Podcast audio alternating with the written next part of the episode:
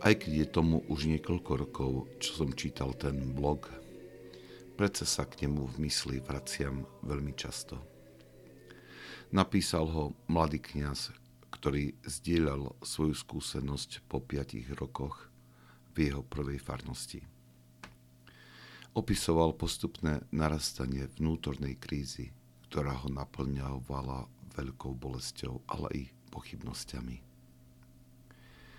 Aj keď ho ľudia mali radi a vo farnosti všetko fungovalo veľmi dobre, predsa len napriek veľkému nasadeniu nevidel žiaden duchovný pokrok, žiaden zápal pre Božie veci.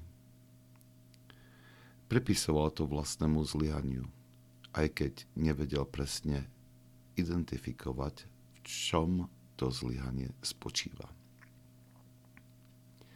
Keď sa s tým zdôvoril staršiemu kňazovi, ten mu pomohol dostať sa z tejto krízy. Povedal mu, ty ako kňaz môžeš pomôcť iba tým, ktorí k tebe prídu.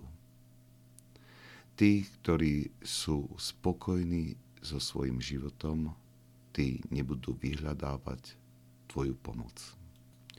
A ty nemáš moc prinútiť ich uveriť že im predsa len chýba niečo podstatné. Pripomínaš im to skrze ohlasovanie Evanília a cítiš, že sú voči tomu hluchí a neschopní pochopenia. Sú uviaznutí vo svojej spokojnosti a ešte nezakúsili, že živá viera im môže otvoriť cestu k oveľa bohatšiemu životu. Modli sa za nich a buď trpezlivý. Keď sa ich Boh dotkne svojou milosťou, tak prídu. A potom im budeš môcť pomôcť. Zdieľanie tejto rady, ktorá tomu mladému kňazovi pomohla prekonať vnútornú krízu, pomohlo aj mne a verím, že aj mnohým iným kňazom. Som si istý, že každý kňaz prešiel alebo prechádza podobnou krízou. A nie sú to len kňazi, ktorí trpia takýmto spôsobom. Sú to tiež hlavne rodičia a starí rodičia, ale aj ľudia, ktorí trpia pohľadom na určitú vlažnosť alebo postupné vyprchávanie viery svojich najbližších. Trpia, pretože ich veľké úsilie priviesť ich bližšie k Bohu neprináša žiadne ovocie. Ten starší kňaz mal pravdu, keď povedal – môžeš pomôcť iba tým, ktorí k tebe prídu. A prídu vtedy, keď si uvedomia, že pomoc potrebujú. Svetí otcovia často hovoria o tejto situácii. Zdôrazňujú, že začiatkom skutočného života s Kristom je moment, v ktorom človek urobí rovnaké rozhodnutie ako marnotratný syn z podobenstva. Vstanem a pôjdem k otcovi do tohto momentu, zvlášť keď je človek spokojný so svojím životom a užíva si potešenia, ktoré mu ponúkajú vážne, nemožno očakávať, že bude hľadať niečo viac od života. Aj keby mu bola dokonale zvestovaná plná pravda o živote. Je však aj dôležité, ako človek zareaguje na tie prehojné momenty milosti – ktorému dobrý Boh ponúka pre jeho spásu.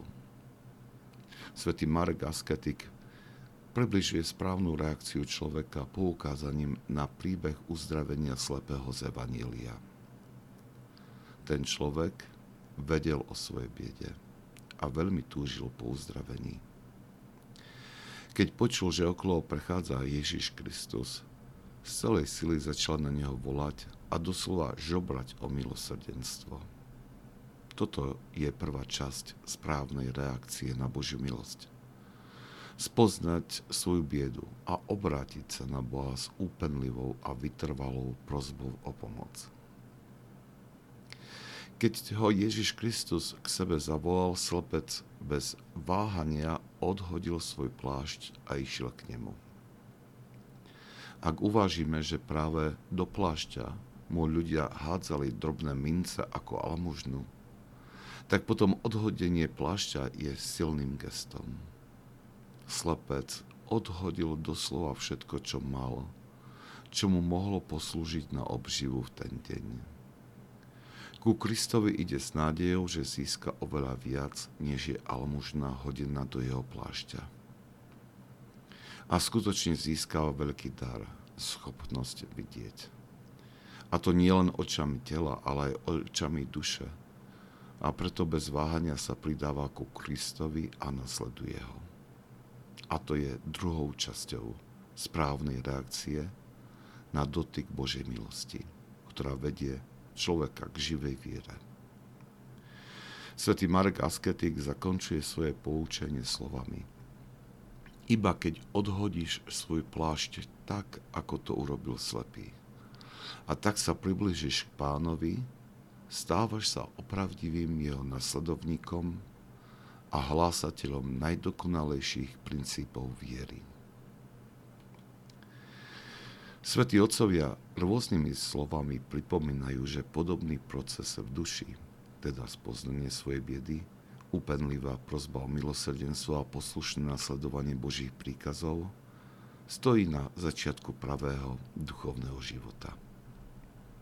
Musíme sa teda s vytrvalosťou modliť za svojich blízkych, aby dokázali takýmto spôsobom odpovedať na tie mnohé dotyky Božej milosti, ktoré sa im dostávajú. Ale najprv musíme urobiť ešte niečo oveľa dôležitejšie. Musíme si položiť otázku, či sme vôbec sami prešli týmto procesom, ktorý vedie k uzdraveniu duše, a k schopnosti skutočne vidieť a pravej a živej viere. Musíme skúmať, či sme naplnení veľkým zápalom, nadšením, veľkou ochotou robiť iba to, čo sa páči pánovi.